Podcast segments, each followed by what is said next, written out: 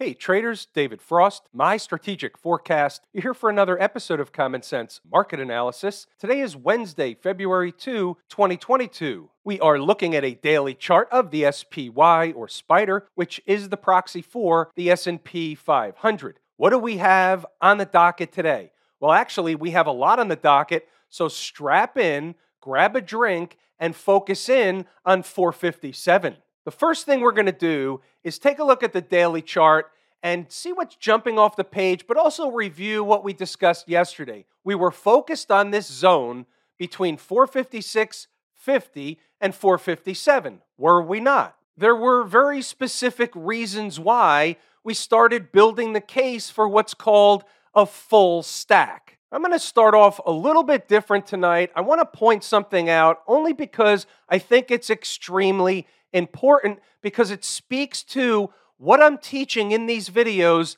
every single day and how the learning compounds on itself. That's how we become successful. If you've been in this business for any length of time, then you know that the big money is made on the big turns, not the little stuff intraday. Sure, you can make money every day, but that's not where the big money is made quickly. It's made on the big turns, it's made over several days or several weeks, but you have to know your numbers. You have to understand how the market works. Case in point lazy swing trader. The market was making a turn, it was rolling over, as we say in the business. Now, we bought an inverse product that goes inverse the cues. So let's just say these were the cues we bought it up here, meaning we top ticked almost to the tick the cues, and we did it two times. We took profit along the way, but we covered the last portion of the profit down here last Monday. And what did we do? We flipped it. We bought the QLD, which is going long. It's going long with leverage, the NASDAQ market. And what did we do this morning? We sold out. Now, go with me on this. There's a method to the madness. I'm not just promoting something, there's a reason why I'm going over this. Now, go to last night. We talked about 457. We talked about this zone. Could they go higher? Could they go to 462? Could they go into that 50 period moving average above? Sure, they could do anything, but we go with what normally happens the majority of the time using the 80 20 rule. Therefore, I gave you three or four reasons why that area was important. And when it's important, what happens? The market gets drawn up to that area, and it is overhead resistance when it's that important.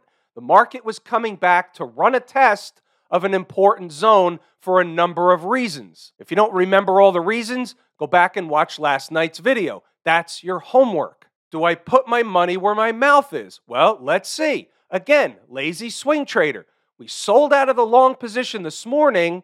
We shorted the S&P 500 at what price today? 457. What price is it now as I make this video? About 20 after 4. How about 454, 454.20 in that neighborhood? What does that represent? 30 S&P handles as a head start. How you doing? These situations don't work like this all the time, but what I can say is knowing that the big money is made on the turns when the market has big swings in both directions. An expansion of volatility is a trader's friend. I'm working hard. What now? Let's go back to the daily chart. Let's conceptually talk about what the expectation is over the near term. I'm not talking about over the next few weeks or months. I'm talking about over the next few hours and days. Well, if I entered a short position, then I was looking for what? I was looking for a pullback. Am I looking for a collapse making lower lows? Not necessarily, meaning not necessarily right now. This is a trade, and if it winds up to be something more, that's fine. We go in thinking base hit. The objective is to turn it into a risk free, emotionless trade. How do we do that? We take profit off the table, allowing us to protect the trade. And if it starts to go back up to where we got into it, meaning the break even point, we can cover the rest and we still leave that trade in a profitable situation. That's how we treat it as a business. Here's a 240 chart. What happened? They ran into the 50 period moving average. Remember, this was a spot from last night's video, breakdown candle high, 456.57. 457 was there for a different reason, but in the vicinity, in the ballpark. You roll from chart to chart and you come up with a reason on a particular chart that's within shooting distance of a different reason on another chart, you're starting to zero in on how the full stack thing works. 120 minute chart. We talked about this one last night into the 100 period moving average, and we talked about all this stuff. All that stuff is where the market tried to find support on the way down. Here's a pivot. It was trying to find support around that neighborhood, and it ended up falling apart. It broke down. What are they doing now? They're coming back to run a test at where the market collapsed, a former breakdown area. It's in the course, Lazy E-mini Trader. Now, here's a $100,000 question. On the downside, what are we looking at to achieve for, let's say, for example, a first target? Well, how about the obvious? How about something in front of, like before they get to 450? Can't say they're going to get to 450. We'll see what happens in the market in the morning. But I'm saying from where they just came, they should be able to get back to run a test of a big fat round number, 450. Maybe not tomorrow, maybe it takes a couple of days. That's why they call it a swing trade. Here's the hourly chart. We could see a clearly defined gap that has not been filled. They missed the gap today and they took off to the upside.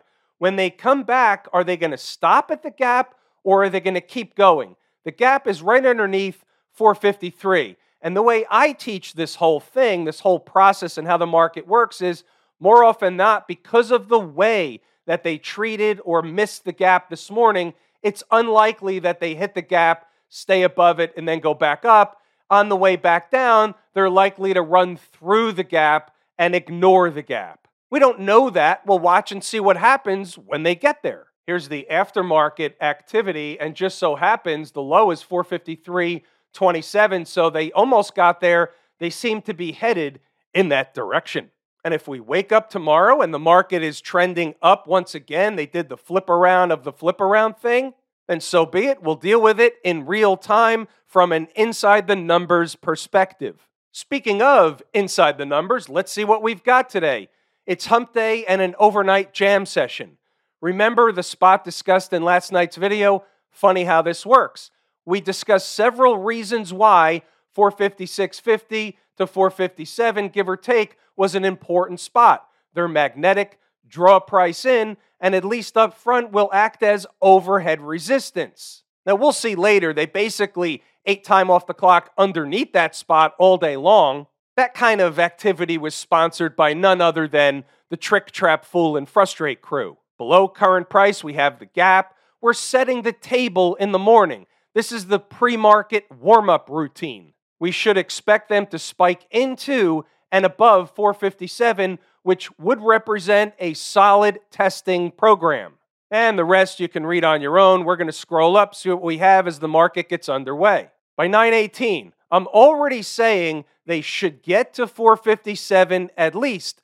The thieves in the pre market did it already. Chop shop behavior expected. We'll let them go and see what happens. They're in no man's land, and no man's land is if they're gapping up and they start to trend lower, then no man's land is that space in between where price is now, if they are trending lower, and the gap left open from the day before. We call that no man's land. Sometimes they run down and fill the gap. Sometimes they get caught and have a rescue operation somewhere in between, and we really don't know. That's why we focus on the gap or somewhere below the gap and not necessarily in no man's land. It's a less of a sure thing in no man's land and more of a hope and guess. I'm still saying they should head towards 457 and higher at some point. And here's what we said right from the onset How and when is the question? Hard to just jump on board. And what I'm really saying here is it's very hard to buy the market high and hope it goes higher when you're already at a resistance area I just discussed in the video the night before. Right. Now all of a sudden it starts to make sense. 455 you'll see come up over and over and over again. 455 is going to be resistance if and when they bounce back up. Then we have high of day and some other stuff. You can pause the video, read the notes, and go back to the chart to double check the work. But I want to point something out. 455 is important. It is now our short term pivot. And what you'll see later in the notes is above 455, the door is open for 457, and below, it's not. Five minute chart, right of the vertical, today's activity, 455 is the bottom line, and it was the pivot. You could see once they started getting above, they ran a couple of back tests, and that was the end of it for 455. All of a sudden, the door opens for 457. They played some games with it. They finally got it later in the day after they shook out most of the traders that grew impatient. That's the way this works. Let's see what else we have in the notes. We're going to circle back to stocks on the move in a few moments. Here's what I just said before. This is the way this works. Below 455, the door is open for the gap. Doesn't mean they'll get there, just that the invitation is out there. Above 455 and the door is not open for the gap, the door would be open for 457. You'll see that repeated over and over and over again. What I'm going to do is again scroll up, pause the video, read the notes. You saw what happened. You know the concept. You know where we were. You know what's going on from a swing trading perspective. You know what happens from an inside the numbers perspective. You have to know your numbers. One o'clock, by staying above 455, here comes 457. It's just what was outlined. That was the schematic all day long. Stocks on the move. We're going to take a look at the ones that came into and hit their entry objectives.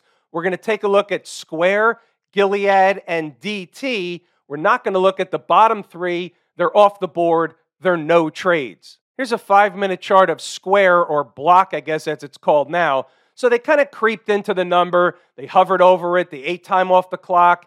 It's a trader's choice. I wasn't taking this trade. I don't like the way they did, in which they did it. But you could see the importance of the number. They gave you some bounces along the way. They finished above it. The number's important. They just didn't do the trade in the manner in which we prefer. I believe Jordan took a pass on this one in the room. Gilead could have passed on the first number, waited for the second, never got to the second. First number worked anyway. Trader's choice. The numbers work. That's the takeaway. They gave you the minimum required base hit any way you want to look at it. And then some. DT was all over the place. It was a no trade. It opened all the way down at 41 and change. Then it ripped up. These numbers are important. They just screwed the traders waiting to get into the trade at higher numbers. They opened below. So be it. That's a life of a trader. It is what it is. Just wanted to show you again the importance of the numbers. You're talking about a stock that was down 25% or 30%, whatever it was at the open. We're picking numbers way far away from current price how do we know that it's going to stop there, turn around and go back in the other direction, or hang out for a cup of coffee? Because they're headed to a destination. It's not a falling knife as you've been trained to believe. That's my two cents. Take it for what it's worth. Now we had a little bit of a bonus trade. This one was given out only to the live room members, only because I saw it after the open. It happens too fast. You can't post it on the board. It's for the live room, 2650 in Peloton. They went a little bit lower, turned around, ripped back in the other direction. Here's 2727. That's more than the minimum required base hit. Traders in the room were happy. Jordan was happy. I was happy. What's going on over in Camp IWM today? Now, here's something I did not post on the board, but I was watching it all day like a hawk, which was the IWM had relative weakness. What do we mean by that? Well, it was down all day and everything else was up. And guess what? It's my favorite market leading indicator. Now think about this for a moment. You have the S&P 500 trading up into an area I identified and I gave you all the reasons why it should be A magnetic and B overhead resistance. Now, at the same time that the S&P is trading up to that area, the IWM is telling you something's wrong. The market's not necessarily leading with indications to the upside, meaning the leading indicators are not blasting forward. But my favorite leading indicator is melting away. Why was that? Well, there's a reason why I kept it to myself because I was entering and looking to enter a short trade in the S&P and I just didn't want to give everything away.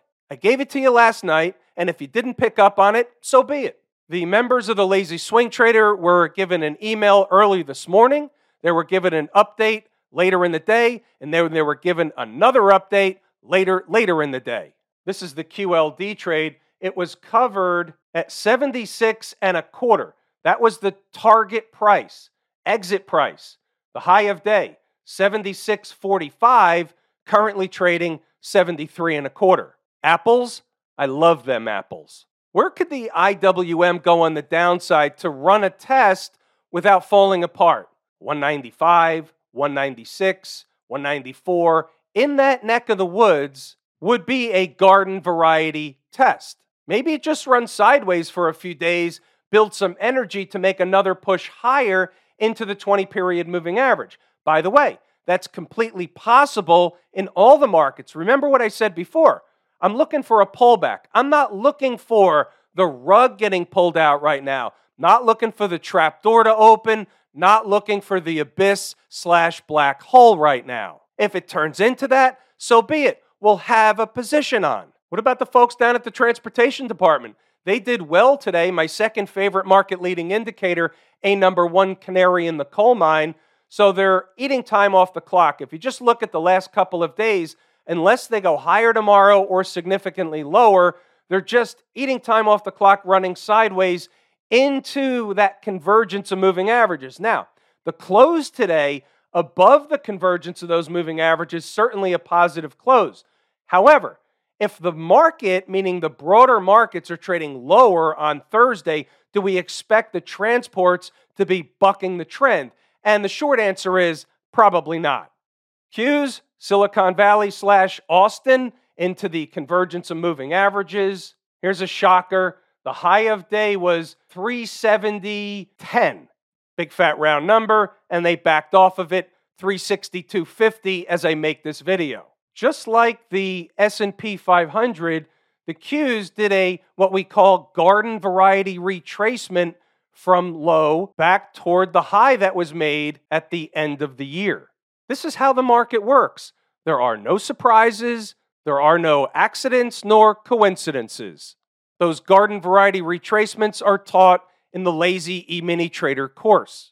The financials, they're doing well. They're above all those moving averages. The likely story is if the market's going to get hit tomorrow, then the financials will likely get hit a little bit along with the rest of the market. However, what they do with these moving averages and where they stay and settle in is going to tell the tale over the next shorter period of time, intermediate period of time. If the financials are falling apart, that'll tell one tale if they're strong and showing relative strength against a lot of other sectors in the market, that's telling a different tale. What about Smashmouth? Well, check this one out. They're weak on a relative basis, can't even get to the convergence of moving averages, already trading down in the aftermarket. Again, that doesn't mean everything. We'll see where everything opens up tomorrow. They could have one of those turnaround situations. Anything is possible. However, relative weakness in the SMH or Philadelphia Semiconductor Index. And remember, they're a great proxy for the tech space as a whole. And if they're still weak and showing relative weakness, it portends what's down the road. Not necessarily tomorrow and the day after tomorrow, but down the road. It's the bigger picture. Similar to how I utilize the transports as a proxy for the health of the market, the health of the economy. It's a canary in the coal mine from a chart perspective, at least from where I sit. And by the way, have I told you how much I appreciate each and every one of you? Without you, these videos are not possible. That is true and accurate information. We're pulling the ripcord here today. I'm David Frost, my strategic forecast. Thanks again for tuning in to another episode of Common Sense Market Analysis.